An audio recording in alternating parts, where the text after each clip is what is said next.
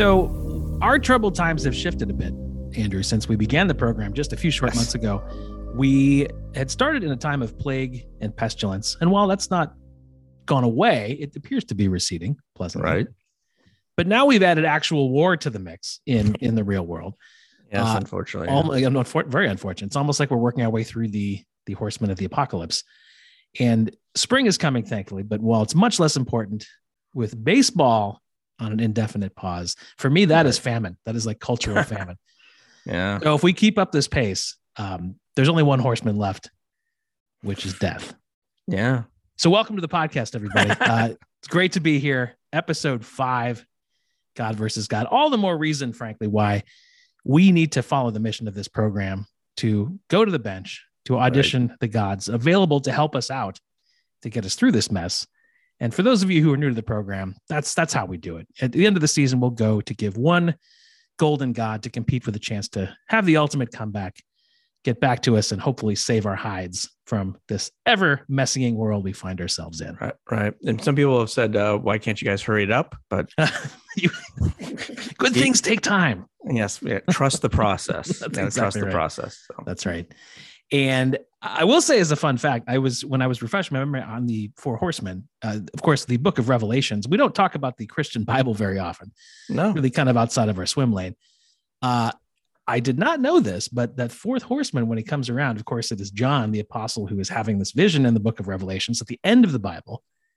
Yeah. And that fourth horse is accompanied by none other than the co-star of our last episode, Hades himself, Oh. in the Bible. So there is actually like crossover potential here at the very end. There's this sort of universes melding. It's like a stinger at the end of a Marvel movie. Suddenly they throw in an entirely different tradition. I was not aware of that. So that opens up a lot of No, sequel I- possibilities. Yeah. So I don't know if they're, not- they're still working on the Bible, but if they are, a lot of potential. Yep. So we got a good one. Uh, Andrew and I went back to the automatic uh, God generator through to the fates after our previous episode, episode four. And we drew the pairing we've got tonight. So we're going to start with Prometheus. Uh, that will be the first segment. Yep. And the second segment will be the Moirae. Uh, so a couple of firsts for us. So we've got in Prometheus the first Titan that we have have covered on the program, Yeah, that's true. old lineage of the gods, uh, and I believe with the Moirae the first threesome, which is also new. So Yeah. so- They, they drew themselves. They're like, all right, enough of this. yeah, that's right. It was very close to home for the Fates. So that's what we've got tonight. Uh, and without further ado, let's jump in. So Prometheus, as I mentioned, a Titan, uh, the god of forethought, god of crafty counsel.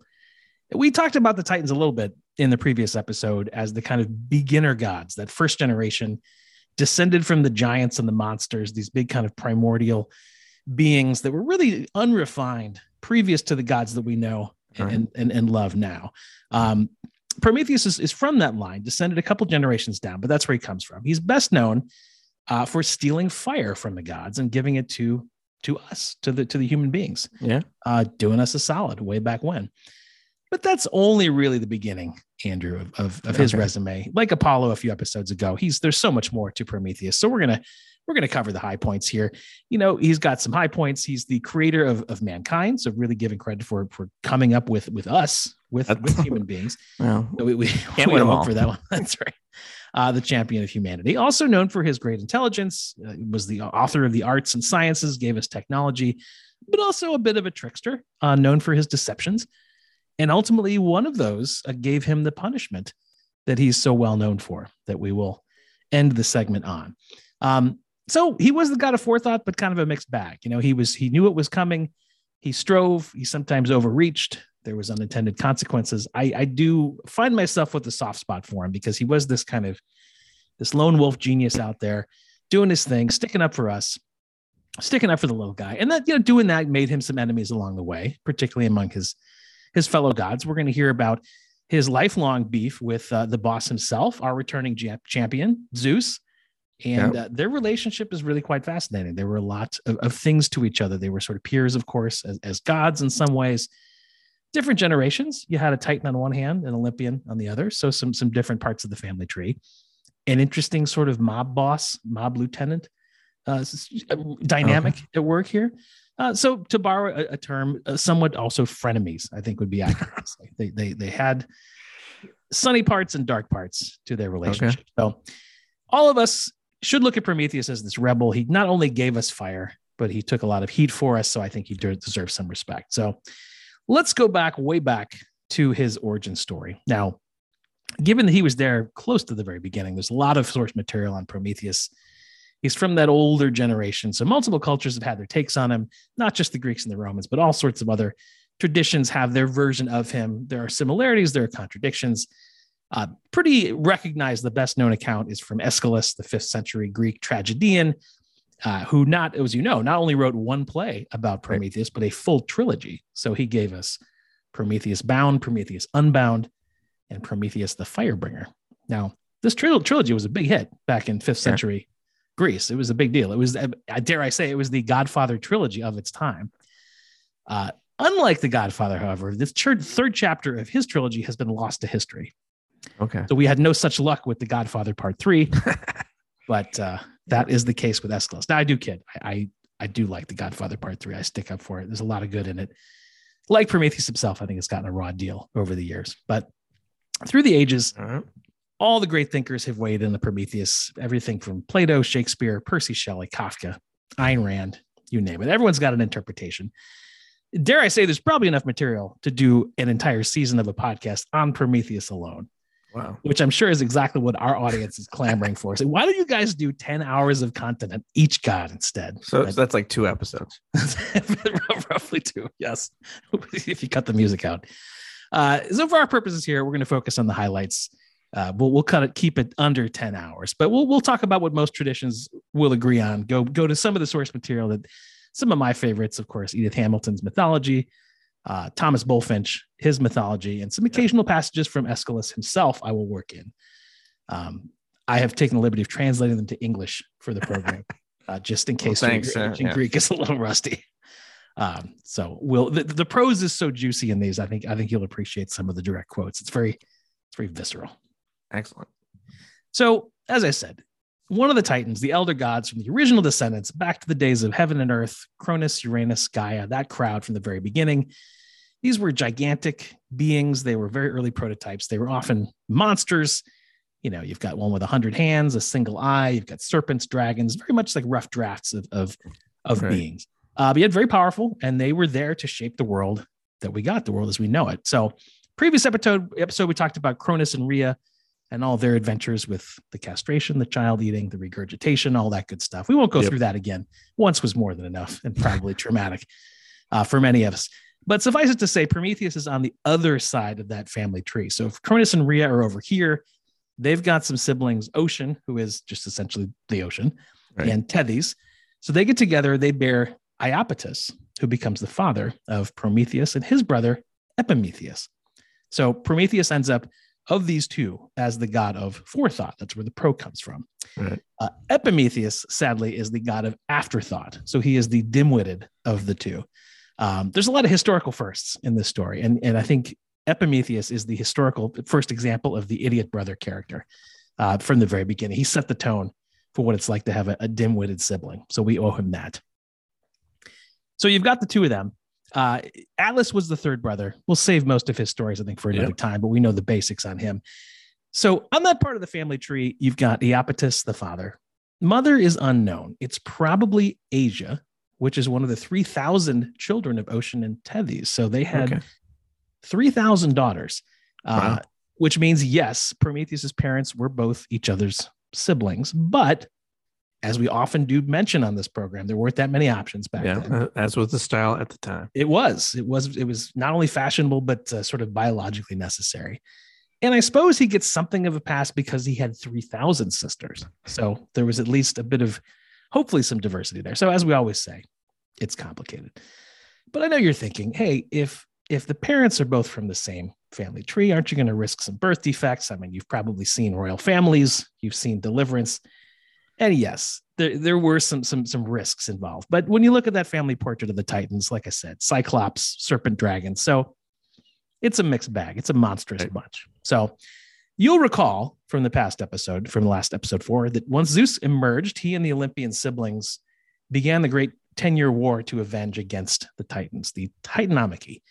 Um, Yep. Now this is pre-human. It's only gods. It is God versus God in the in the original form, pre-podcast. And Zeus and the Olympians, after 10 years, win the war, in large part because Zeus gets help from one of the Titans who takes his side, and that is Prometheus. So Prometheus knows that even though he's fighting against his fellow Titans, he knows how to essentially pick a winner. And that's what he does. So you start to see some complexity here. He says these Titans are a little rough around the edges. They're not really my people. Um, they're a dysfunctional family. So fights for the other side. And he's a bit traitorous. that uh, displaying that forethought. Exactly right. He kind of yeah, that's right. He knew he knew where it was headed and he picked the winner. So Zeus feels good about that, gets his help, and then once he beats the Titans, of course, takes vengeance against all of them that he has defeated, sends a number of them to Tartarus to the underworld. He sentences Atlas, who is the brother of Prometheus and Epimetheus, to bear the weight of the world on his shoulders, of course. So that is the Atlas punishment. Um, so Zeus already showing a talent for creative punishments of those he's uh, he wants to seek some vengeance on. Um, but he spares Prometheus because Prometheus took his side in the war. Got a few Titans to finish off. So he finishes off Typhon, who's the beast with the hundred heads. He finishes off a last battalion of gi- giants. He's got the thunderbolts. He knows how to use them. And he's got his son Hercules, who's already impressing his dad, the boss, in the family business of defeating on the battlefield. So finally cleans up the rest of the mess. And with all this setup complete against the Titans, it's time to kick back and do what Zeus wanted to do the whole time. Just live the good life and essentially be worshipped. Yeah. But there are no humans to do it. So Zeus has to send out his first task. And, and, and what I think is his first sort of sign of becoming a mob boss. Uh, Zeus thanks Prometheus for his service and gives him a- essentially a patronage job and says, All right, why don't you? I assign you to create human beings so that they can they can worship us and particularly me.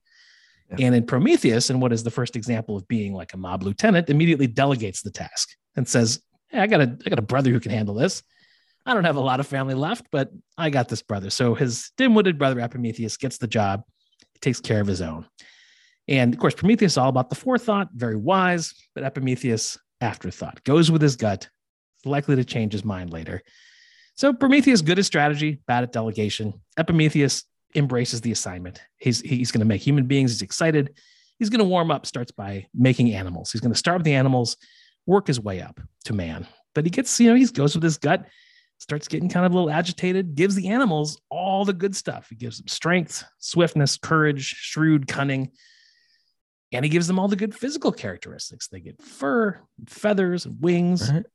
and shells. And by the time Epimetheus gets around to men, essentially all the good- stuff is gone. His, his resources have been exhausted. So he can't give men protective covering. He can't them and he can't give them the kinds of qualities they're going to need to be a match for these beasts, which I believe is the first time in history that a subcontractor goes way over budget. That's what he does.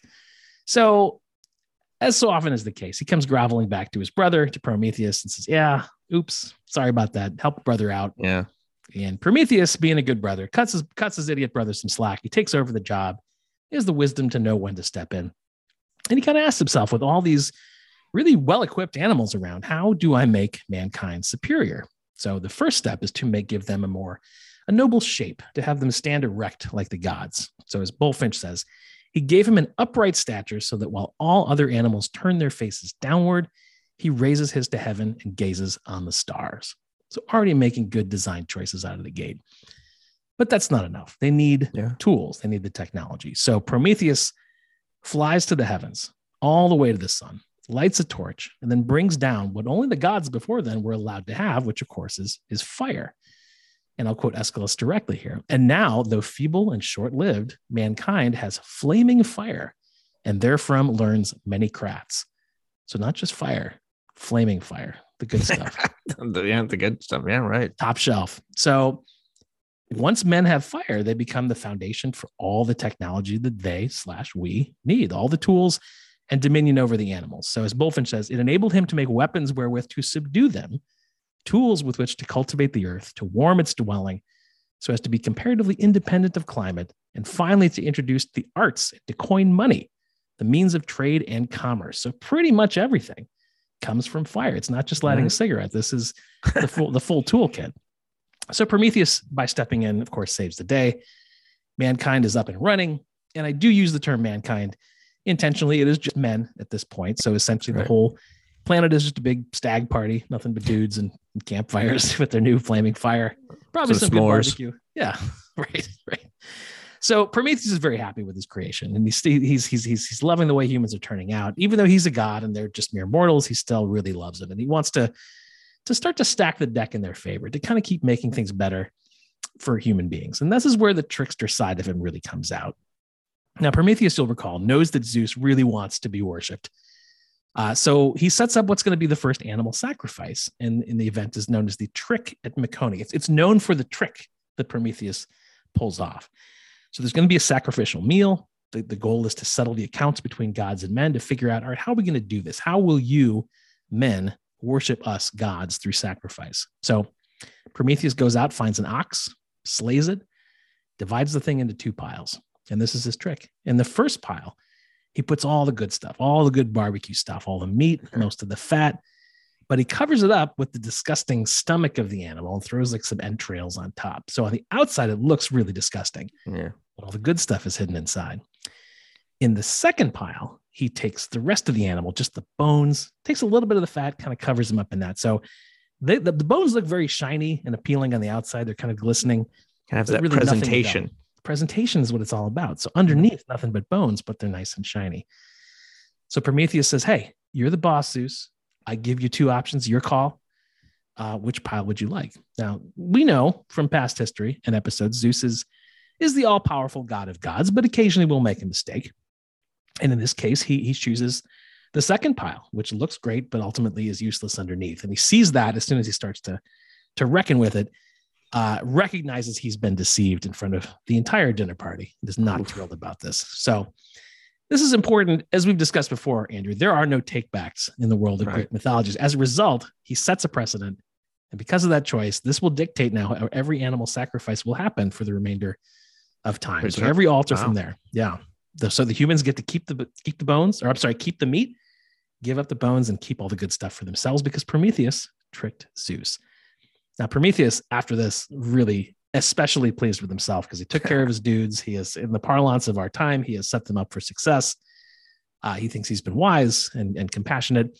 And Zeus, on the other hand, is furious at having been, Right. been tricked. And he, and, you know, from his point of view, it makes a lot of sense. It's like, you know, you helped me beat the Titans.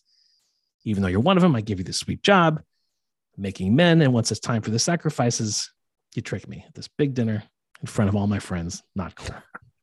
So Zeus says, All right, it's time for revenge in two stages. First, I'm going to get my revenge against men, men themselves, and then I'm going to up the ante and punish their benefactor, Prometheus, their pal. So he starts with men. And he, he begins to, to conceive of what might be the biggest evil that men could have to deal with to ruin the great time they're having. And that supposed evil is, you guessed it, woman. Right. Now, as a disclaimer, Andrew, I am merely recounting Right. what Zeus's point of view was at the time. I will no way endorse women being anything but glorious and extraordinary. I'm merely the messenger in this story. But Zeus figured if I throw women at these guys, that will ruin their good time forever. So he goes for it. He creates this sweet, lovely creature, sort of takes on the like, likeness of this, the shy maiden, and all the other gods are blown away at what he's putting together. So much so that they they want to contribute to it. So Venus gives this woman beauty, Apollo gives her music, Hermes gives the art of persuasion, so on. And they give her actual physical gifts too. They give her flowers, they give her a crown. So many gifts that they end up calling her Pandora, which means the gift of all. So Zeus creates Pandora with the intention of ruining everything. And it's not though Pandora herself is wicked. She's not, but she has a, just a certain insatiable curiosity that was uncommon to men at that time, which I don't know if that's really changed much since those, those days, but uh, nonetheless, the gods are at it. And in their mode of create, creation, for some reason, in creating Pandora, they also decide to take a box and put all the bad things in the box. So every As sort of ill does. and plague, yeah, I guess you got to get rid of your remnants, right? So all the good stuff goes into Pandora, all the bad stuff goes into this box. And they give it to Pandora as sort of her parting gift when they're about to, to release her to the world. They say, but you can't open the box. You got to keep it closed. And here's the real stroke of genius. So when they decide to send Pandora, when the gods are, are making their delivery, where do they send her to? Well, of course, they send her straight to Epimetheus, the god of afterthought and the dim-witted brother. Now, as you can imagine, Prometheus had a conversation with his brother and says, Hey man, Zeus is not going to be thrilled with me right now. I just pulled some shenanigans at the big dinner. if he tries to like send us anything, do not accept any packages from Zeus. I don't sign. Not, do not just reject it outright. And Epimetheus says, Yeah, brother, I got it. Sure, sure. And as soon as the door opens, Pandora's there. He immediately sees this beautiful creatures. Hey, come, come on in. So glad you're here. Cool box. Get on in here. So he definitely uh, accepts the package. Now, eventually, with her lively curiosity, of course, uh, Pandora is going to not need to know what's in the box. Epimetheus doesn't have the smarts to stop her. He's not seen the ending to the movie Seven yet uh, to be aware of such things because it will not come out for several thousand years. So eventually, Pandora does lift the lid, and out of the box fly these plagues innumerable, all the sorrow and mischief for mankind. And Bulfinch lists the contents as gout, rheumatism, and colic for his body, and envy, spite, and revenge for his mind, which is sort of history's first list of side effects in one of those commercials that they run during the news. So it's like, if, if you experience gout or spite, call your doctor. Do, do not open Pandora's box if you're allergic to Pandora's box. So, in the state of terror, she closes the lid, but it's too late and everything is escaped. But inside the box, there's still one good thing that remains, and that is hope. So that is it is a good lesson for two good lessons for men. First of all, hope is going to be your sole comfort, no matter what mis- misfortune is happening. As Bulfinch says, whatever evils are abroad, hope never entirely leaves us. And while we have that, no amount of other ills can make us completely wretched. So there's always, they still have hope. But more importantly, lesson number two is you cannot get the best of Zeus. And they've learned that the hard way. But now that Zeus has taken care of humanity with his gift of Pandora and all of her assorted ills unboxed, now it's time to t- step up to Prometheus himself and, and, and dole out his punishment. And this is, you know, these guys have been through it, man. I mean, Prometheus is his former comrade in arms. He was his mob lieutenant. He was his artist in residence technically, I guess, his distant cousin if you work yeah. the family tree a certain way. Uh, but he obviously has two reasons to be upset. First, he stole fire, which was like stealing from him. And then, second, all the stuff with the glistening ox bones at the dinner. So it's time to pay. So Zeus dispatches two of his henchmen who have the great henchman name of Force and Violence, which is pretty nice. great, uh, to seize Prometheus, which they do. They take him to the Caucasus, the mountains, and they bind him to a rock with unbreakable chains. And then once he's tied up, they tell him, and I'm quoting Aeschylus again here forever shall the intolerable present grind you down, and he who will release you is not born. Such fruit you reap for your man loving ways. A God yourself, you did not dread God's anger, but gave to mortals honor not their due. And therefore you must guard this joyless rock. No rest, no sleep, no moment's respite. Groans shall your speech be, lamentation your only words. So he was too nice too nice to men. He was too nice to us, and this is his punishment. Now, importantly, it's kind of a it's, it's not merely torture for the sake of punishment. There's a second reason for it. So Zeus also needs a critical piece of information from Prometheus, which is why he's chained him up. Okay. So he knows that the fates have decreed that someday he will have a son who will be born to him. And, and as has happened in generations in the past, that son will overthrow Zeus and cast the gods out of heaven. Now, in a twist of fate, Zeus knows that will happen, but he doesn't right. know which son it will be. We know, you and I, that Zeus is going to have lots of children. He's, he's yeah. Randy that way. Uh, but he has no idea which of the mothers he'll be with that will bear him this, the son who will overthrow him. And as the fates would have it, Prometheus does know. And he's the only one who knows, but he's not talking. Wow. So Zeus chains him up, sends Hermes the messenger to the rock where Prometheus is all chained, and he demands that he give up the secret. But Prometheus stands firm. And as Aeschylus quotes him, he says, Go and persuade the sea wave not to break. You will persuade me no more easily. Well, Hermes doesn't have that. He's like, You got to speak up now. If you don't spill the beans, and I will quote directly again here because the prose is, is really so colorful. An eagle red with blood shall come, a guest unbidden to your banquet.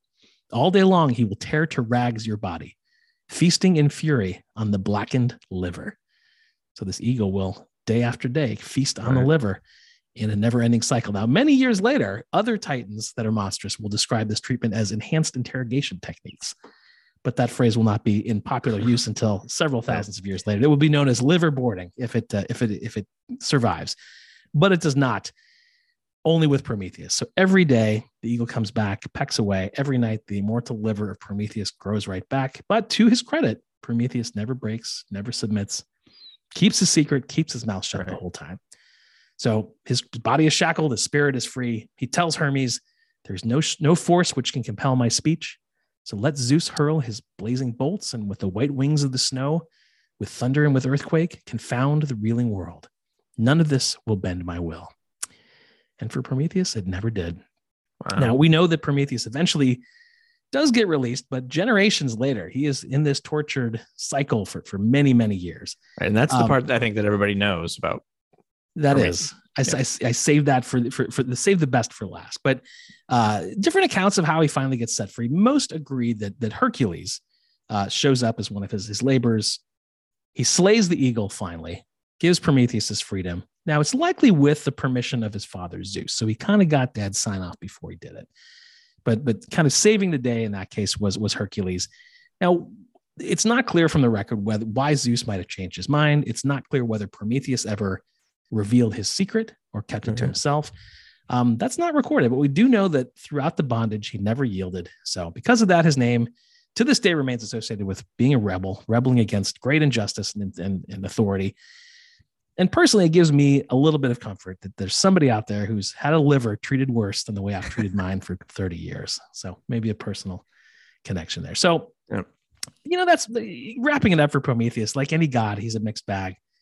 I think there's a lot to like about him. You know, he fought against his own family, sure, right. but they were a bunch of monsters in his defense. Fixed all the mistakes of his idiot brother. He gave us human beings the qualities by stealing the fire, gave us all the tools we needed. Because of his trickery, we can enjoy barbecues. Because of his so called punishment, we get to have women around. So, the greatest gift of all. Uh, and ultimately, for all these, he paid a really steep price and yet held on to his secrets all those years. So, give him credit for that. Um, Oh. I think part of why there's so much resonance over the years with his story, there's just, he's kind of all these stories built into one. He's the creator, he's the sacrificer of all of humanity. You can see modern day religions borrowing some of those themes. And I think that's where his influence has lasted so long. And, and even with foresight, you know, in a way, he saw much of this coming, but he went through with it anyway, which I think is, says something about his character. So that's why I think he's a fascinating subject for every age, whether he is bound or unbound, despite being wise and powerful. He remains on the side of us, on the little guy's side Right. you and me, human beings.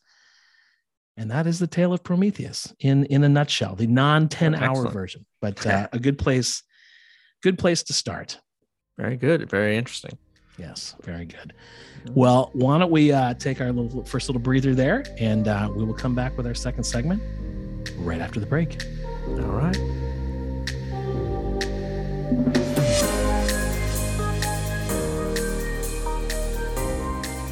And we are back.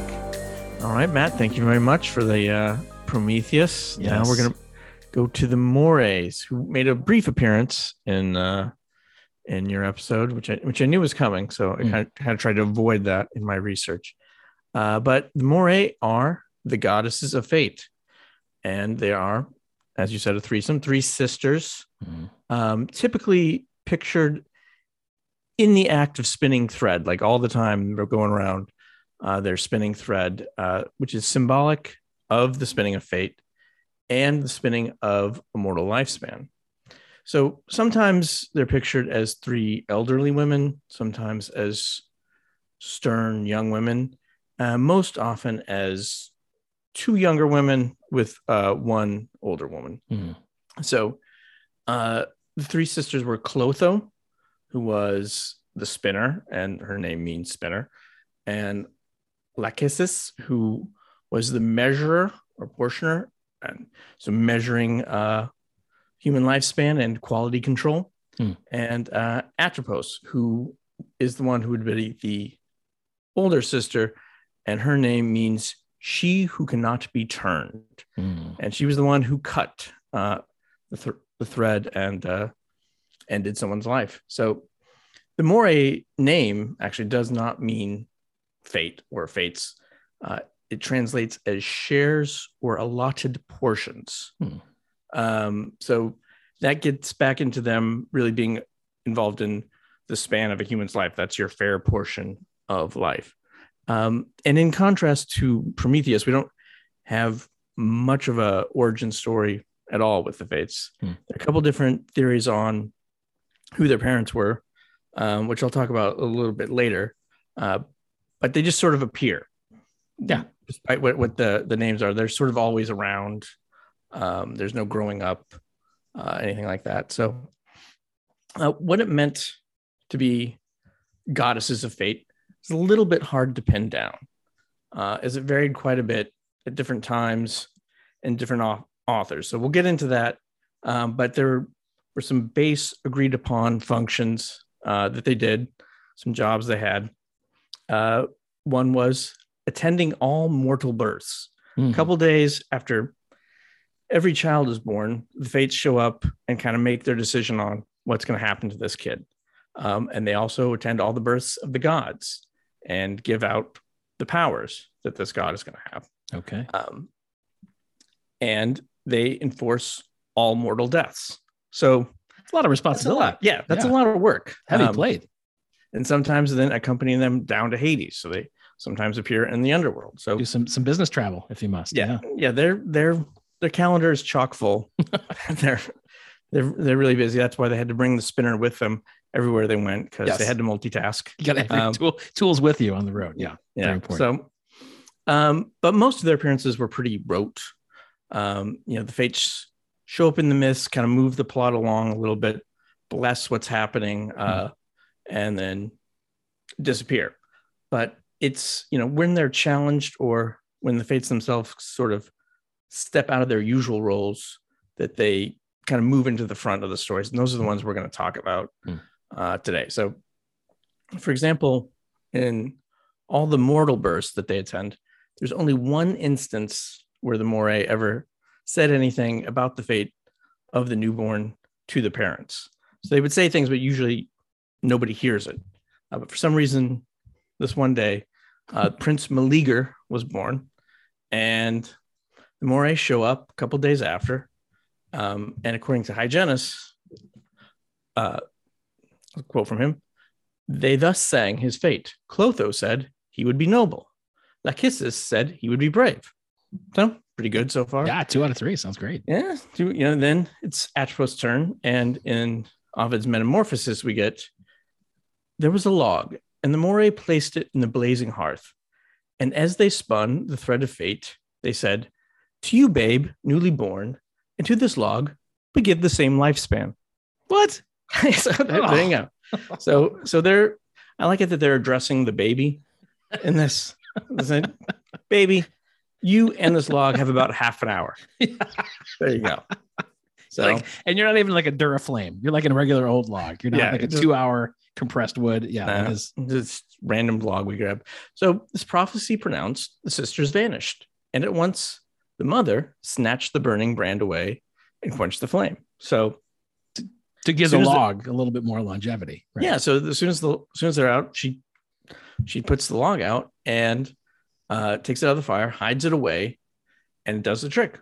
The baby Meleager lives into adulthood, and theoretically is now immortal as long as no one burns the log. Yes. So and no one knows about this except for the mother. Hmm. Uh, so you think Meleager is safe as long as he doesn't provoke a murderous rage in his own mother. This is Yeah. true. So Yeah, that's just- a big if in, in, in yeah. Greek mythology sometimes. Just you know, You take out the job. trash, don't complain. Uh, you know, uh, call in the holidays. Uh, but then Meleager murders his own uncles Oh, in a boy. dispute over a boar skin after a hunt, Hmm. and his mother, in a fit of rage, throws the log into the fire. Ooh. And so uh, back in Ovid says, Meleager burned, burned with those flames, and felt a hidden fire scorching his vitals. So, yeah, that's I'm not sure what the vitals are, but that's not good. um, so eventually the log burns down and his spirit slips away as over the embers spreads a veil of gray. So Mhm. as it turns to ash, uh, there you go. So uh, perhaps fate was delayed, but eventually it does catch up to you, or Oh, yeah. at least it caught up to Meleager. So, It did. um, you know, and usually it is the fates who decides when every mortal dies. However, murder is one case where sometimes it was considered that that was outside of fate's plans, um, and and that's part of why it's a sin Hmm. uh, to murder someone because you're uh, going outside of fate. And the usual punishment for murder is to send in the Furies, who are three vengeful, violent enforcer goddesses Yes. uh, after the perpetrator. But there was one case where the murder was so brutal uh, that the Moirae allowed the victim to be revived. Really? And so this is uh, king of from Lydia, which is in Turkey, uh, named Tantalus. And the name may, may ring a bell, but Tantalus was a son, another one of the sons of Zeus, uh, Mhm. not the one that overthrew him. So uh, initially, he was very favored by the gods, and he's invited to dine up in Olympus. So you know, gets to dine up there. It's a big invitation. Yeah. Yeah. So while he's there, he he steals ambrosia apparently Yes. to try and uh, gain immortality for himself. Um, but I guess before that's discovered, um, he actually returns the favors and invites the Olympians over for a little dinner party. And they come over. So he's got the gods over for a dinner party, you know, and you have to make a special course for them. Sure. Uh, so what he does is he kills his son, dismembers him, and serves his son as meat. this was such a nice story. I mean, he's got this beautiful trip, little side dinner, ambrosia. My goodness, that is a curveball. Yeah. So, um, and which he does in order to um, test the gods' powers of observation. Okay. make, make sure they're paying attention. Yes. Make sure you guys might have thought I was going to make a turkey, but now instead you get Bruce. Yeah. yeah. So, uh, you know, so as as one does, it's in the name of science, I guess. Sure. Um, I'm not sure if the proper uh, forms were signed or not, um, but so all the gods, other than Demeter, who is distracted by her mourning of her lost daughter Persephone, so this kind of puts places it in the time span. Yep. Yeah. It's, uh, going on. episode two. Yep. Yeah, during that time. Um, so distracted, Demeter does take a bite of what turns out to be uh, the boy's shoulder. Mhm. Takes a little bite by his shoulder. Uh, then somebody clues her in, and Zeus orders or convinces Clotho to restore the son, Pelops, uh, to reassemble him and bring him back to life. Um, and they're able to put him all back together, other than the missing shoulder, uh, which was replaced uh, by an ivory shoulder that was made by um, Hephaestus. Nice. Yes. So, ever the craftsman finding just the right moment to get innovative. I love it. Yeah. So then he comes back in.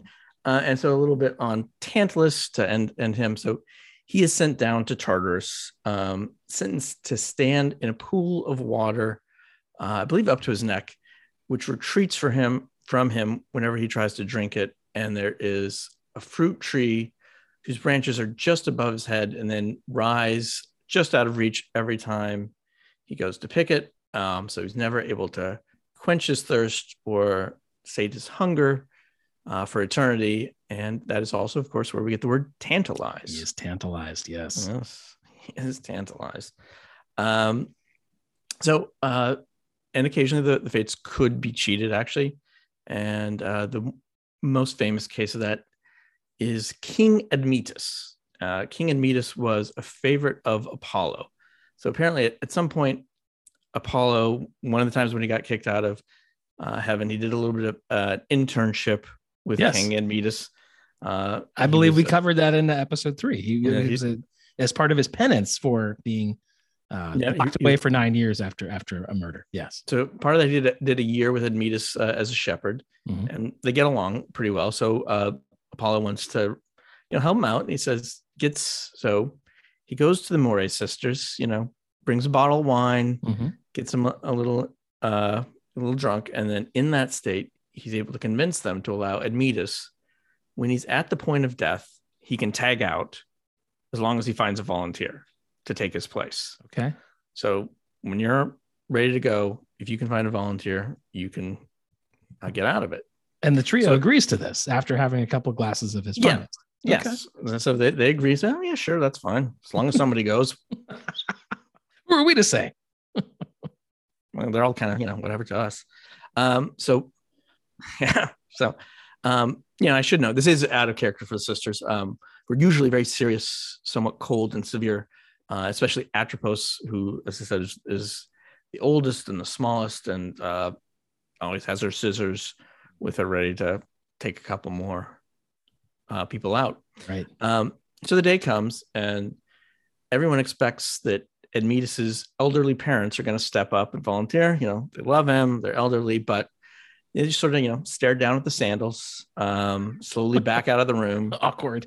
Yeah, mumbling something about, you know, having appointment at the Temple of Asclepius. I gotta go to. So, um, in the end, it is his wife Alcestis who volunteers and is sent down to Hades Hmm. in her in her uh, husband's place. But thankfully, she is not forgotten, um, and it is either Persephone or Heracles, depending on the version, Mhm. who goes down to Hades and rescues her. Uh, and she's able to come back out. The only stipulation being that she is now not allowed to speak uh, when she returns, so she cannot give away the secrets of the underworld. Sort of like an NDA of the time. Yes, Like, very severe. but yeah, very severe punishment for speaking up. Interesting. Wow. Yes, yes, very, very, very strict NDA. So, um, you know, for mortals, death was mostly inevitable, Mhm. uh, but there were two ways that could be avoided without getting crosswise of the Moirae sisters, uh, neither of which were widely available. Uh, one is being transformed into a god, uh, which is known as apotheosis, and we saw that in episode two with Psyche. Yes, Uh, after the wedding with Cupid. Yep, that's Yes. right. Yep. And Hercules is another one, and uh, with a couple others out there, which we may run into, um, or changing into an animal, uh, which is aka metamorphosis, which we saw in episode four with Ceyx and Alcyone in our last episode when they turned into halcyon birds. So Yes. that doesn't upset the fates. Uh, you know, it's close enough. So, Hmm. um, and as I said before, there, there's a fairly wide range of interpretation as to how powerful uh, the Moirae sisters were. So I was a little bit concerned when I started to read this, like, how am I going to make sense of it? How am I going to, you know, uh, relay this to the listeners? Um, You know, for one thing, that there weren't the only fate uh, related goddesses. There also is Tyche, who's the Hmm. goddess of luck, and Ananke, who is a primordial goddess uh, of necessity, who's sometimes held to be uh, their their mother, um, and they share some degrees uh, the workings of fate. Tyche is sort of the short term game, and uh, is the very very long term sort of arc of the universe type, with a more a sort of being in the middle uh, between those two. So they're more the person to person, end to end Yes, know, turf. And then these other, yeah, I got it. Okay. Ty- Tyche's, you know, more uh, han- handling your bet on the nets or whatever, Sure. Right. those kind of things. Um, so, but possibly the most uh, important degree of difference, uh, depending on the author sect, is you know how much predestination do they they believe in. Um, you know, and it's uh, understandable that it's not consensus because we probably don't have consensus today among Christian sects or Sure. secular philosophies. Uh, so I just decided to kind of leave leave that one alone. But you know, I think in one sense, most people realize that there are significant aspects of our lives that play out that are beyond our control. Sure. Um, everything from whether a young woman decides to go to a friend's birthday party Mhm. so you can meet her, fall in love, and marry her, to you know missing that car accident just by a hair in Yeah. a red light. So Yep. you know We've those things. Is it uh, is it fate? Is it random? Uh, but spoiler alert, we're not gonna figure that out here in this podcast. No. Oh. it's, it's beyond Congrats. even our, even our remit. Um, so uh, the other big question, uh, which I think came up in uh, your episode and, and your half the episode in Prometheus, is you know, do the Moirae sisters report to Zeus or not? Um, uh, but you know what I found is for most part it isn't a problem because the Zeus and the Moirae sisters are pretty closely aligned. Mhm. In some traditions, Zeus is their father, uh, with with Themis, uh, who is the goddess of divine law. Um, and one of Zeus's nicknames is Zeus Moiragetes, uh, which is means leader of the of the Moirae. So, um, and they often appear at his temples, have a little Moirae thing, uh, showing that they are subservient to him. Um, and they're generally his allies. We you talked about uh, Typhon, who is the winged half man, half snake giant monster. Yes. Uh, was one of the god's most dangerous foes, and in that battle with him, uh, the sisters tricked Typhon into eating some spiked fruit that would weaken him, uh, basically telling him that it would actually strengthen him before the battle, and that Oh, allowed sneaky. Zeus to overcome them. Um, and so, talked a little bit about Her- Heracles before, but we'll go back to his origin. Uh, remember, this is a case where the Moirae sisters were taking commands from Hera, actually. Hmm. Uh, Heracles is, of course, another of Zeus's children with a mother other than Hera. Yes. And um, Let me guess. Hera was somehow jealous. yes, jealous something. and angry. Okay. So she she goes to the Moirae sisters and asks them a favor. Says, could they just block Heracles from being born? that's you know, it. Not yeah, asking just- for much. Yeah. We'll, we'll let the mother go into labor. Let it Hmm. start. Sure, fine. uh, and then just block the baby from being born and leave her in continuous birth banks. That Hera. Yeah, and the Moirae sisters agreed. Uh, so they sat there, uh, keeping their arms crossed, preventing Heracles from being born, uh, and keeping the mother in continuous labor. Yeah. So watching this is uh, the mother's childhood friend, so a woman named Galenthius, and seeing the pain her friend is in, and concerned it's going to drive her mad, Galenthius tells the Moirae sisters that by the desire of Zeus, the boy was to be born uh, to the mother, and Zeus is going to take away all of their privileges, are going to be revoked. Uh, and the Moirae sisters are upset, immediately uncross their arms without thinking about it, and Heracles is born immediately. So Now, you listen to Hera the first time, but if you get overridden by Zeus, that changes the equation. Yeah, so so they they they're they're concerned. So uh they discover this the they do discover the deception and they punish uh Galinthius for deceiving the gods and turn her into a weasel who is uh impregnated through her ears and gives birth by vomiting her children. Again, I- did not see that coming. no, no, you don't you never see that coming, do you? So it was a deception. The thing about Zeus, you just made that up to yeah, she just made friend. that up. Yes, she just made that. She just said that, and uh, then she gets punished. Uh, she does get a little bit of a reprieve when she is adopted as the sacred servant of Hecate. It's So, still a weasel though, yeah, as but a as- weasel as- servant. Okay. weasel- At least a, an employed weasel is, is is has a sense of purpose. That's yes, good. yeah, yeah, pet. Uh, so, um, again, that's an example where the Moirae sisters are clearly inferior uh, to the gods, or at least Zeus. They're Right. afraid that he'll remove their powers, um, and they see themselves as subservient to Zeus. So, I but then I'm going to give one uh, contrasting uh, example from Ovid, and this is one of the last books in the Metamorphosis where Aphrodite is upset at the impending assassination of Julius Caesar. Mhm. So, who is uh, supposedly her, her descendant, and you know, she, the um, Aphrodite, in her anxiety, her fears throughout the heavens, um, in vain troubling the gods, but they cannot break the rules of the ancient sisters, according to this. Yeah. Um, so, Ovid gets a little bit of many people say, and he says, uh, many people say that owl of death sounded its sad omens in a thousand places. A thousand places ivory statues wept. Incantations and warning words were said to have been heard in the sacred groves, and no sacrifice was favorable.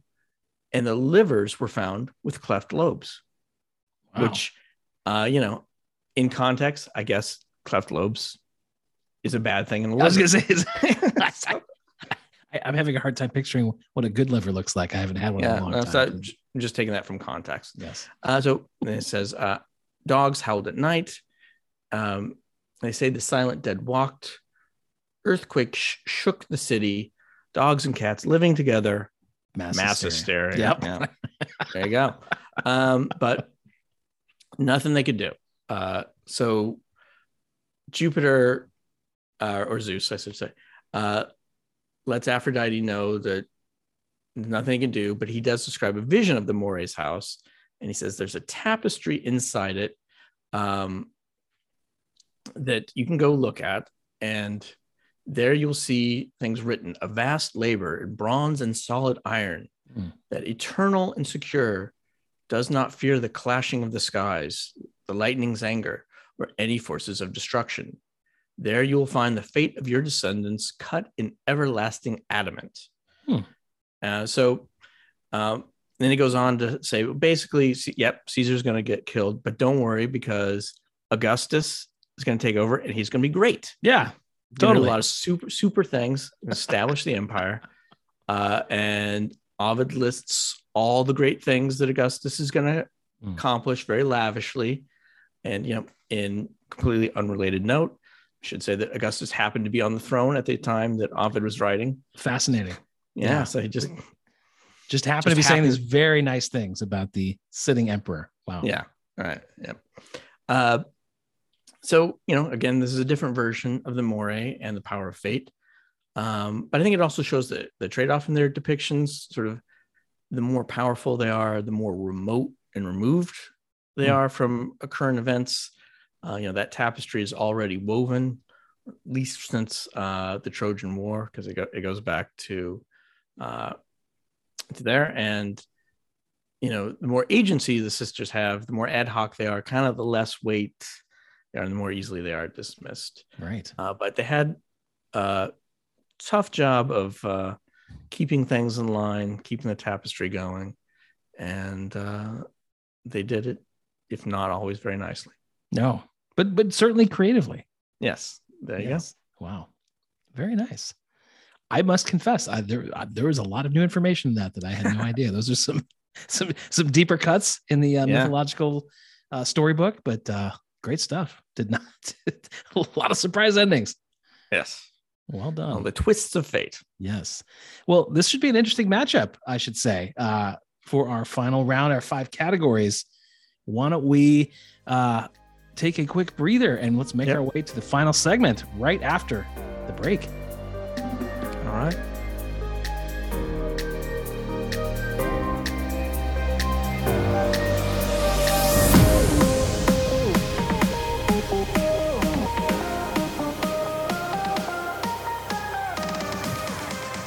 Our final segment of this riveting episode five, where we go through our five categories to determine which of our two entrants will emerge to the round beyond this one in contention for the ultimate golden god.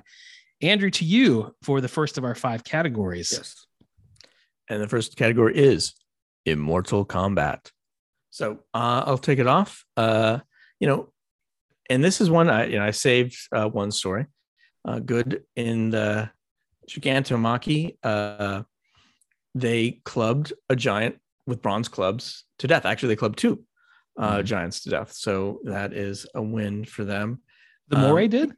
The Moirae did. Yes, they I- clubbed two. Wow. Yes, that. So uh, this is from Apollodorus, uh, or Apollodorus, uh, his Bibliotheca. So it's you know not a lot of details. It says, and the Fates fighting with clubs killed Agrius and Thoas, but you know it's maybe a little bit less uh, uh, impressive than you might first think because they go through like there's a whole list like everybody gets one you know they they name. So this is maybe not the the giant's best. They even have uh this giant was killed by dionysus with a thyrsus Oh, well, I mean, that was a that was a very powerful stock of fennel, as we will Yes, recall from, so- from so yeah um yeah one. Yes. hecate gets one athena gets a couple um poseidon gets one you know so but they, they did they did some fighting you know That's so, um, impressive. I, I kind of say in my mind had them as this kind of these very much more thread based crafters. yeah Uh, no that Call to battle, they, came through. That's that's great. they called, called to that battle um you know atropos of course always carried a pair of scissors yes. So always a weapon on hand. Very, very thoughtful. Yep. Yeah. Um, you know, they had some ability at deception, uh, as we saw with Typhon. Mhm. Um, on the bad side, they were uh, sometimes described as lame, uh, um, unable to, less mobile because it symbolize the slow march of fate. Hmm. Uh, So you know, a little bit uh, limited mobility, um, you know, and also kind of, I think, in general, a little bit above it all. Um, Yes. not not really engaged in, in things, but Not wanting to get their hands dirty, much more Right. about calling the shots and, and sitting back. Yeah. yeah, you know, and when th- you know they would, you know, say, "All right, this baby's going to die," and then they disappear. so My work here is done. Yeah. yeah, there you go. All right, so that, that's that's kind of all I had on Yeah. on, on that. So That's pretty Uh, good. Yeah. Well, you know, Prometheus, of course, as a Titan, you know, was very large, very powerful, had those sort of primordial elements of the world. He was third generation Titan. So you had the sort of, you know, he was the the, the grandson, I guess, of of the original two at the top. So those Okay. those powers may have degraded a little bit, but still you know, was a hero on the battlefield, uh, of course, in the Titanomachy. Uh, Right. Zeus gave him really a great deal of credit for for helping him win, even though he was fighting beside many of his very powerful siblings. Um, so I think he's got a lot of strength there, proven in battle. Um, he did fly to the sun, which let's say, let's admit, is fairly impressive. I mean, Yeah. flying is as a skill is a, is a great thing to have in your in your corner, but all the way to the sun is is is, is a very long flight. Uh, more importantly, though, he got the fire when he stole it all the way back to Earth. Now, I haven't smoked a cigarette in many, many years, but I remember even lighting one in the wind, very difficult. So taking Yeah, one from the sun all the way back down, is some pyrotechnic abilities. it is. It shows a great discipline and and concentration. Uh, similar to the Moirae in terms of, of of being a little, you know, deceiving. Obviously, there's a trickster element Yep. to Prometheus that kind of matches that. He he knows when to uh, to pull strings and and uh, and potentially deceive those in powerful.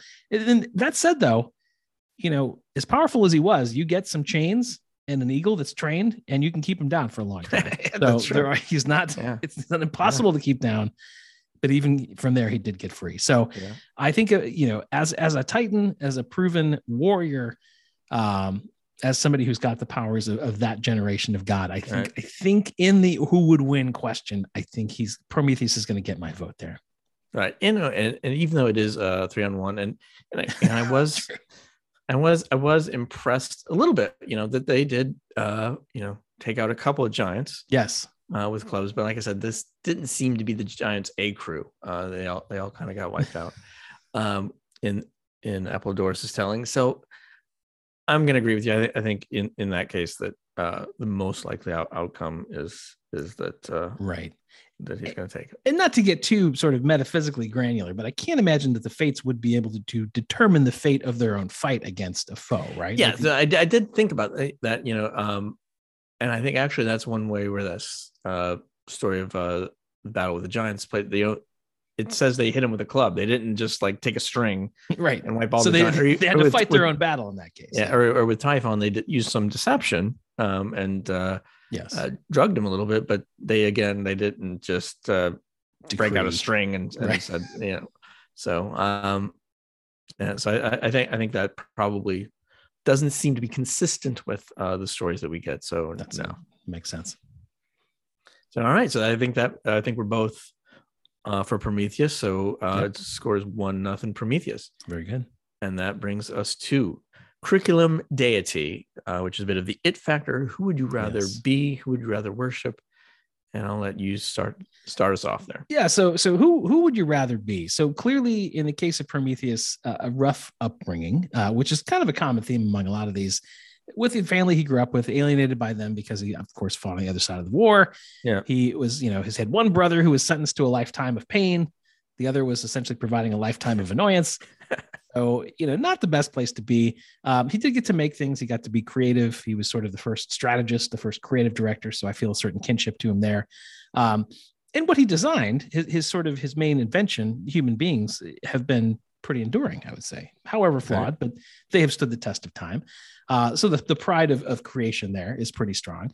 Um, that said, I don't know about you, but uh, generations worth of bondage and torture every day, uh, not Yeah. great. Does not No. sound pleasant. no no that yeah you just really can't talk your way around the uh eagle ripping out your liver every every morning No, Um, and yeah. that was the only time period that I was able to get was generations worth. So it was it was many many years yeah uh, of it essentially being an unbroken cycle. So it's a mixed bag in terms of being. Uh, in Right. terms of following, you know, as a Titan, there's not much evidence that they were worshipped. I mean, for good reason, right? They they sort of they Mhm. lost the ultimate war by the time the world of worship was set up. It was really in service of the Olympians.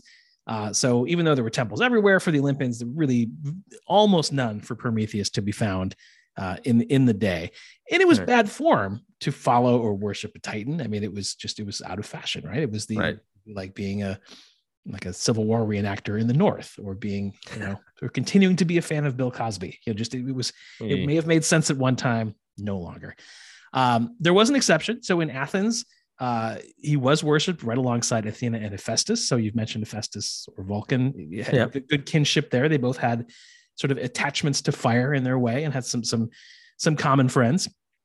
And in Athens, the Panathenaic Festival, the most important civic festival at Athens, they had in, in the honor of Prometheus a torch race where they would Okay. begin at the altar. They would, you know, it was located outside the, the boundary of the city.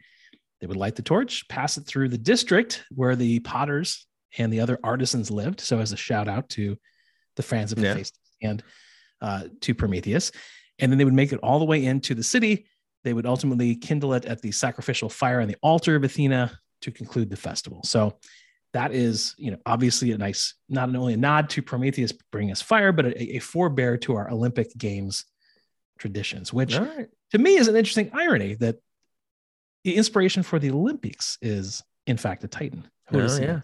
So, uh, not many options to follow him, uh, just due to it being kind of a bad timing situation. But Right. I think the the honor they gave him at that festival is pretty cool. So, you know, I would like not the sort of largesse or grandeur that you get from from worshiping one of the Olympian gods, but for a Titan, about the best you can do. Right. And I would assume that maybe uh, there'd be some consideration that Zeus wouldn't be all that hip on you worshiping Prometheus, probably. No, no, not a fan. Although ne- neither would any of the other gods. I mean, they were Yeah. all in their own ways really interested in themselves being worshipped. So, Sure. not- kind of a bad deal for the worshiper. But you're right. Plenty of plenty of oppositional forces, especially given uh, given his frenemy. So yes, Zeus would have a problem with it. Right.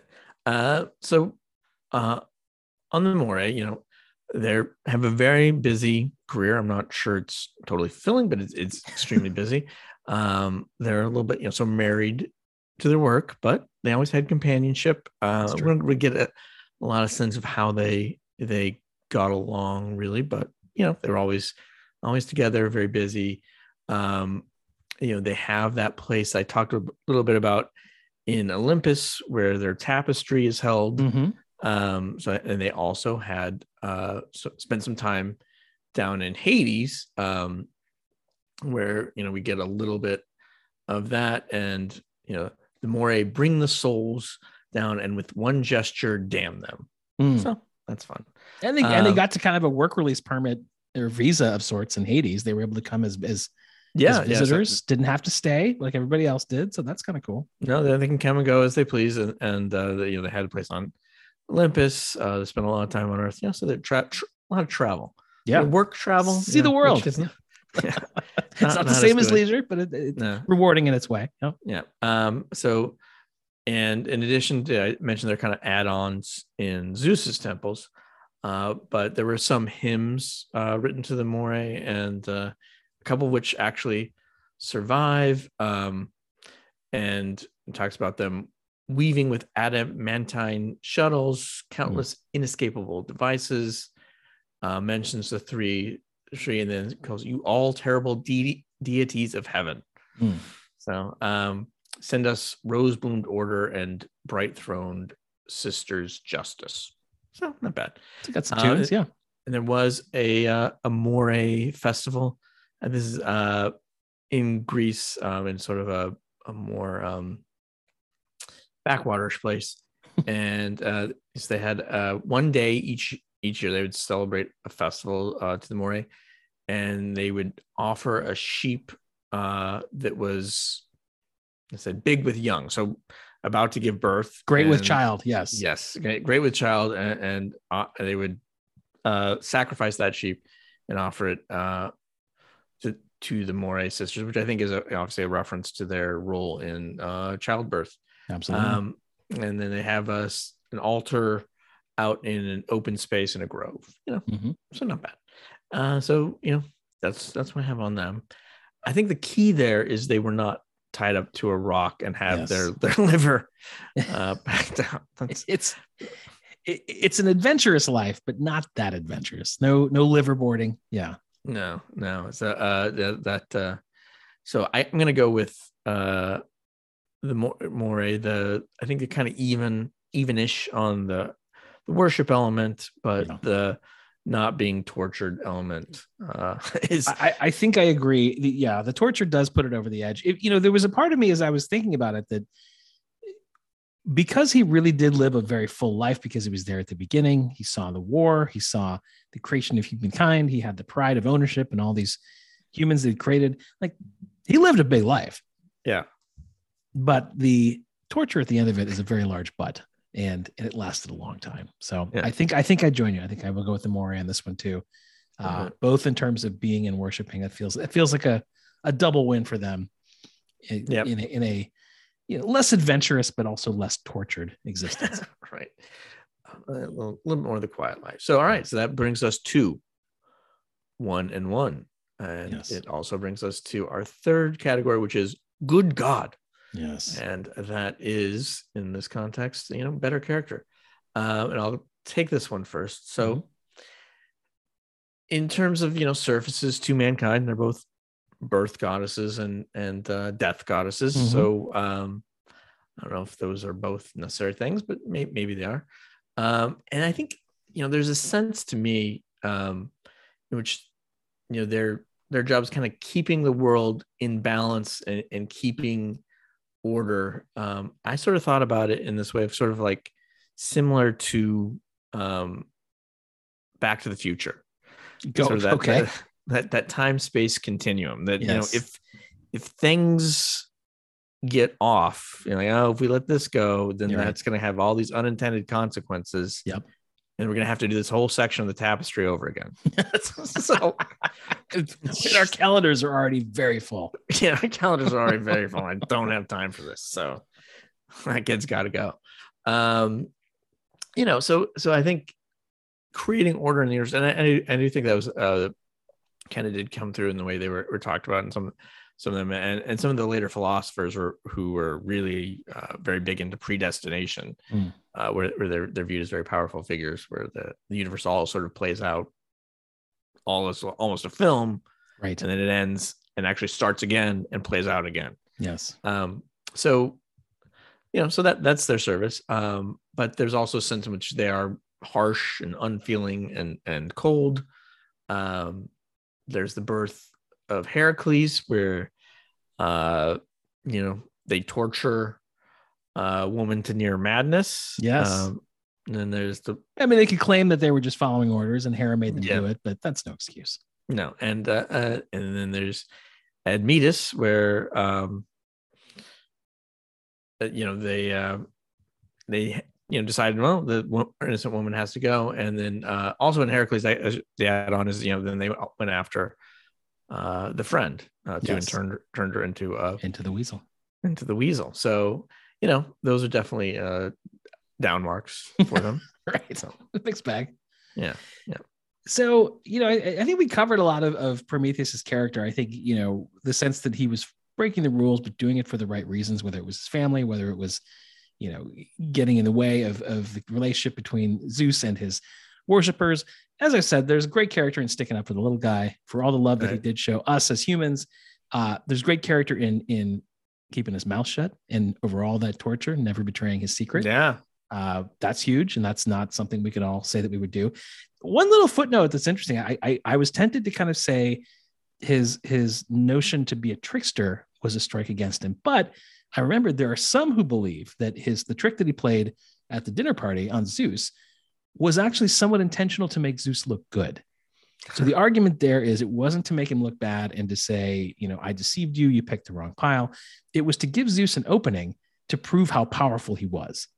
So if it had been, and this is this is just a sort of a side theory, but if it had right if Zeus had been able to sort of choose the obvious choice, get all the good meat, have sacrifices go as as planned forever, he wouldn't have the opportunity to to to do things like create woman, like or do things like you know awesome torture exercises he Prometheus. So I'm not sure he was he didn't have the I don't know foresight about that. Yeah. to think about all those things. But uh, there's a theory that as this sort of master strategist, that that move was an opportunity to actually make his gig to to allow his boss an avenue to exercise his power, which would Right. elevate him even further in the pantheon of Olympus. So I'm not sure I buy it. It still feels like trickery to me, but it- Yeah. It's an interesting footnote. Well, I mean, maybe he did. Maybe he did have the foresight to see what happened and, and was willing to take that price, which, uh, yeah, makes it a little better. So I, I'm gonna go. I'm gonna go with Prometheus on on on this one. I think, I I- think that's am kind of well. obvious. Yes, I, I think if if nothing else, the the maintaining the secret over all those generations is pretty strong. So yes, I, I'm with you. I think Prometheus scores on both both fronts there. All right. So um, now we come to iconography. Uh, and this is the legacy of the god, both uh, in their own time and uh, in ours, and how much they've carried forth. Uh, so, this is kind of an interesting one. A lot of times uh, in the past episodes, I've gone through their names and what, what's kind of lived in, and in their name, and I will do that uh, here. But I think there's also some more um, indirect or or more sort of stylistic things about how the Moirae sisters have, have come down. Uh, but you know, there is so things. The name Moira is fairly popular, but Mm. unfortunately, very little of that popularity actually comes from uh, the Greek goddesses. Is mostly uh, an Irish name Oh, uh, of completely different derivation. So uh, I don't think you can really, really uh, count that bit of a count stretch. that one. Yeah, a bit of a stretch. Um, so there, I found a Moray uh, wealth management fund. Uh, so I guess they're they're they're trying to to portray that they uh, are fated to take two percent of your money every year. Um, Leave our fees to the fates. yes, there you go. Don't look into it too much. Um, so uh, the there's a Moray design house of, of women's fashion. You know, they're threading, they're they're they're Yeah. selling. So yeah, there you go. Synergy. I love it. That's, that's a connection. Um, there's a Stephen King book uh, called Insomnia. Hmm. Uh, and actually, my, my wife glued me into this one It has uh, three bald doctors, Clotho, Lachesis, uh, who end life when it's a person's time, and then Atropos, who delights in senseless early deaths. Okay. And, that's uh, uh, Stephen King book, I think from the 90s. Um, there is a book series called Broken Fate, uh, Threads of Moray books. Um, and this one, I'll give it a little little quote from the thing about this one. This is more of a, a YA sort Mhm. of uh, book, and it says Zeus gave her one simple job: kill every human.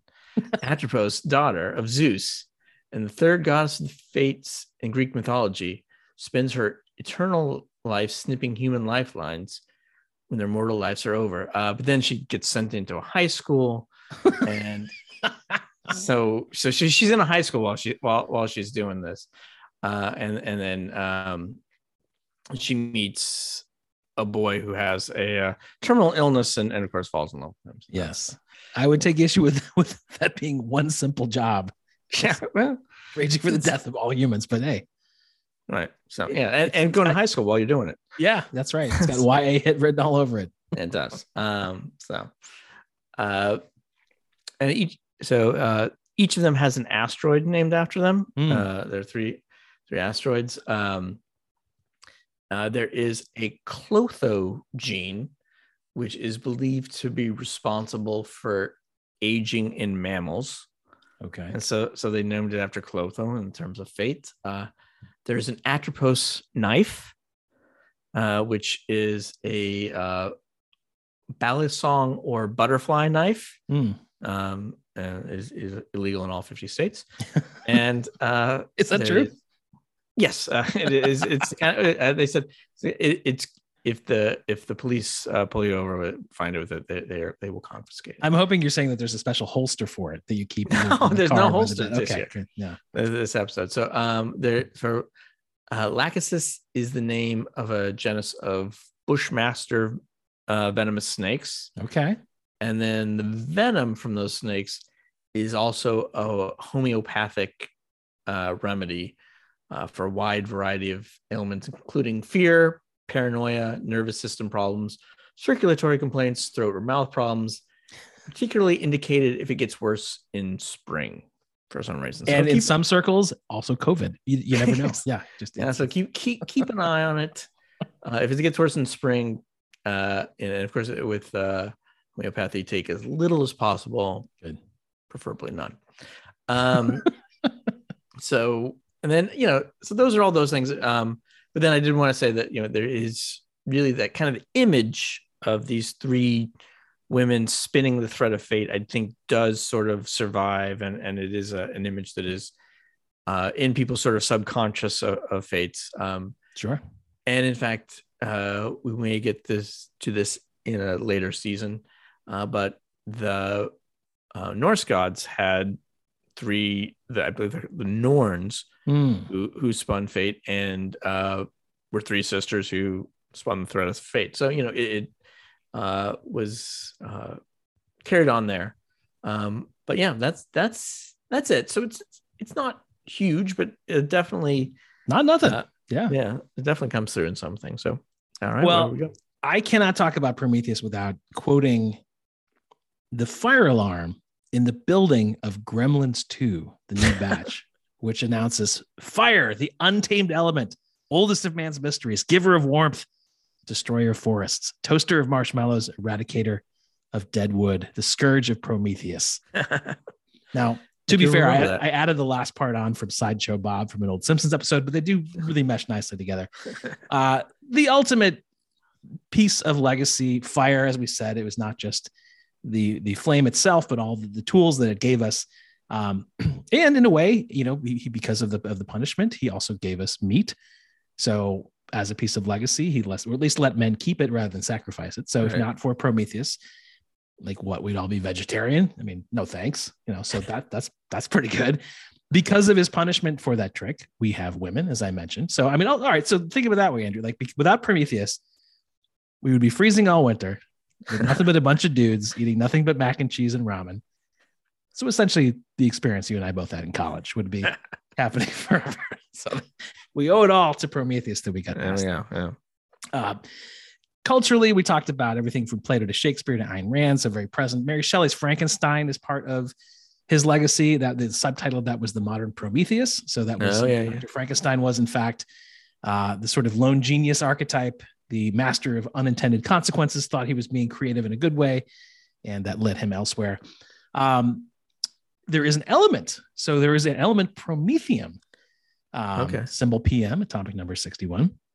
Uh, all radioactive, every isotope, extremely rare, only about five or 600 grams of it naturally occurring on Earth, but it's useful. A little bit of, of promethium is used in specialized atomic batteries. So they're like the size of a little pin. Okay. And they're used for like pacemakers, guided missiles, and radios which I wow. thought was fascinating. yeah. Yeah. Uh, and because That's it is radioactive, when it decays, it gives off a little bit of phosphorus light, which can be converted into electricity by a solar cell. So that is how it's able to power everything from a pacemaker in your heart to a guided missile in the air.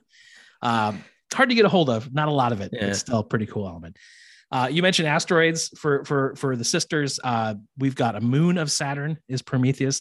Also, okay. Prometheus name of a volcano on Io, which is another moon of Saturn. So he's got multiple holdings in the uh, the Saturn complex yeah. uh, in space. Heavily invested up there. Have, yeah, he's got it's really spreading spreading the wealth around up there. Um, it's named the Prometheus name is carried by all sorts of like rocket engines. There's a natural fit for anything involving fire. So there's spacecraft uh, there's reusable engines that are in development. They're real. There's one in, that's proposed by a company right now called the Prometheus. There are fictional uh, spaceships in both Star Star Trek and Stargate uh-huh. called the Prometheus, not Star Wars. So they've, they've, they've stayed out of that, thankfully. Yep. Um, and you mentioned uh, the the the snake. The counter the counter effect on that for Prometheus. There is a moth called the Prometheus coccus that is found in Brazil and Paraguay. And when I learned about this, I was very, very excited. My first thought was if I were to be brought back and reincarnated as this moth, I would want my nickname to be Prometheus.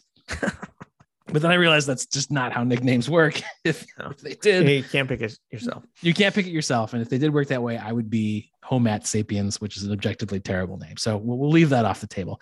Uh, but I think apart from all the sort of culture ramifications, one really cool thing about the legacy is that, and we'll get to finally a little musical tie in here. So you mentioned the songs for the Moirae. Well, there is a Prometheus chord in music. Okay. Are you aware of this? So No. it is a six note chord. Uh, it is it's the harmonic and melodic basis for the later works by a composer named Alexander Scriabin, who was Russian. So uh, you know he's in bad form to to popularize him in this day and age. Mhm. Uh, but the guy died 100 years ago, so I can't really So, blame yeah, him yeah. what's happening Yeah. But uh, all of the sort of scales that he used for his later work are combined into this. It's also called the mystic chord. Uh, I'm sure you'll recall from music theory, a quartal hexachord consisting of an augmented fourth, diminished fourth, augmented fourth, and then two perfect fourths. Andrew, would you like to hear this chord? Because I, Oh, I have yeah. it prepared for you right here. That's a, it's a little spooky because you have all those fourths kind of piled up, and, and Right. Right. it sounds a little something like this. Yeah. So kind of like a like a Titan itself, daunting, a little scary, maybe not terribly useful, but sort of weirdly impressive in its Oh. own way. So Are we sure that was a chord? It's very real. I I, I have the sheet music in front of me right here. I can, I can Excellent. All right. All right. yeah. So I think, you know, I didn't go into full depth on the, the sort of cultural pieces and all of literature just because we, we, we only have this brief time that we have for this podcast. Uh, I think in terms of legacy, I do have to give it to Prometheus. I think there's there's some impressive penetration and echoes that, that the, the I have had in, in some areas of life, but ultimately Prometheus is, is really quite omnipresent. Uh, so I think he gets my vote here. Yeah, he's got those two movies, right? Which I don't know. Yeah, I, there's a, one of the, there's a movie I think in the Alien series, like later on. I I, I did Yeah, not see. it. I Okay. missed that one.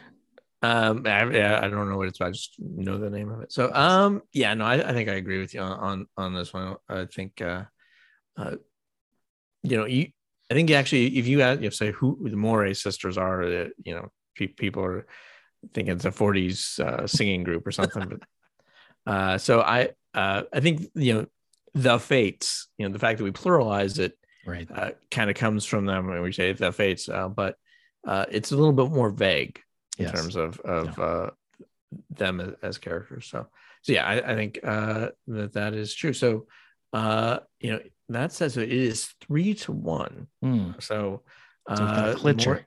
Yeah. yeah. the Moirae sisters uh, cannot win on points, but maybe uh, the story is going to be so great that it's just It's a lot of pressure. yes, it's a lot of pressure.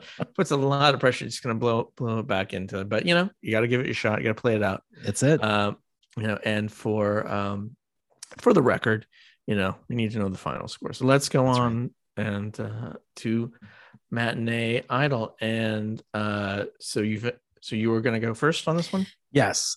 so who would make a better movie? Uh, now, last episode when we talked about Hades, I had talked about sort of a a bit of a romantic comedy twist on on Hades. He was the, he was you know managing the building. He had the bartender. It was a lovely story. Um, I'm picturing something similar here for for Prometheus, but this time it's a buddy comedy, and it, it is a little bit dark. But this is about picture, and you know maybe it's a let's call it a limited series as opposed to a movie. Just because it's a lot of stories, we need to, to, Yeah, to yeah, yeah. space it out. Um, but it takes place. It is about Prometheus while he is in bondage in those Caucasus mountains during his torture. But it's all told from the point of view of the eagle. so I'm picturing Clint Eastwood as the old Titan. You know, kind of classic. He's seen it all. Gigantic. Uh, and comedian Gilbert Gottfried as as the eagle who is feasting on. Now, you laugh, but you may remember Gilbert Gottfried has played birds on multiple occasions. He played the parrot in Aladdin. He played the voice of the duck in the Aflac commercials. So he's very well prepared for this role, eminently qualified. So each episode, while the eagle is going in at Prometheus's liver, Prometheus sits back and tells him a tale from his past. And he goes through them all. He talks about making man, he talks about the trick with the whole sacrifice, Pandora, the whole deal. And the eagle is doing his job and pecking away, but he's finding these stories very fascinating. And and so much so that Prometheus at the end of it is when he's really got his attention. He senses an opening and kind of says, Hey, Eagle, I'm glad you're digging it. And what do you say you uh, you let me go, huh? But every episode, the Eagle recognizes who his boss is and he says, That's a great story. But why don't you tell me that story Zeus doesn't want me to hear? Prometheus says, I can't do it, old friend. And then every episode starts again with a new All story and a new day. there's a B story where Epimetheus, the idiot brother, is trying to save him, but he keeps getting lost. He keeps getting distracted, never really arrives, but he's the comic relief in the Yeah. background. But there's a series finale. So after all the tales are told, uh, Prometheus and the eagle have grown older. They've they've gone through this this this delicate dance of torture for generations now, and they've grown to respect each other in a certain way. And at this point, finally, they've they've achieved a certain détente. And wouldn't you know it, Hercules shows up. And in this case, for the show, instead of killing the eagle, Hercules captures the eagle and he frees Prometheus from his chains. Now, I should mention Hercules in the show is played by Jimmy Stewart as a resurrected CGI character. some some stunt casting, but you know, you got to have it. So Hercules, he's got the bird and he, he, he takes it over to Prometheus says, now, now, Prometheus, I've got to run, I've got to complete some labors here. I've got things to do, but I've, I've still got this eagle here. So, so, so, so what do I do with the eagle? And the audience is wondering, is Prometheus gonna gonna forgive this old friend he's he's grown so so so close with? Her- Hercules says, "So what do I do? What do I do with the old bird?" The eagle kind of looks and says, "Forgive me." And the final shot, Prometheus just turns his weary head to the camera, and he says, "Well, hombre, I'm a titan, and I'm immortal. I've got all the time in the world, and now I've got myself a real taste for some eagle liver."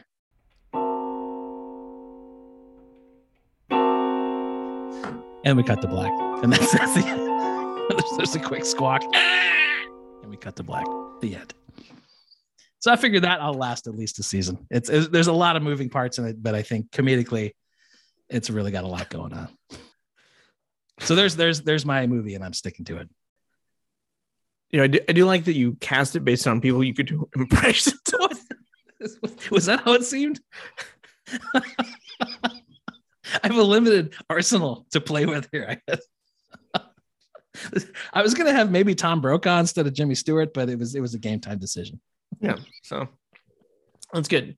I'll see if my daughter knows any of those people. Doubt it. Yeah. So, um, all right. Well, it's gonna be hard to follow that one up, uh, but let's see what we can do. So, you know, as I said earlier, uh, the interesting action uh, with the Moirae sisters is generally when things go awry and uh, it turns into an odd situation. It's also very episodic. There's not a lot of arc, you know, not a lot of backstory. So, you know, I decided to embrace that and uh, go with a limited series situation comedy Nice. um, uh, about the Moirae sisters, uh, ten- tentatively titled "Moray Than We Bargained For." it's so, uh, so you know, it's like the old, the old school sitcoms. Uh, you have a situation set up and a resolution in uh, 22 minutes plus commercial breaks Right. uh, then everyone usually finds themselves back in the status quo ante, you know, right back where they began. And uh, I think that fits the fates. You know, It it is sort of like like I said, come out, something happens, they they set it back to right. Um, sort of a balance. Things things get out of balance, things get upset, and then they're restored, and we're we're back where we started.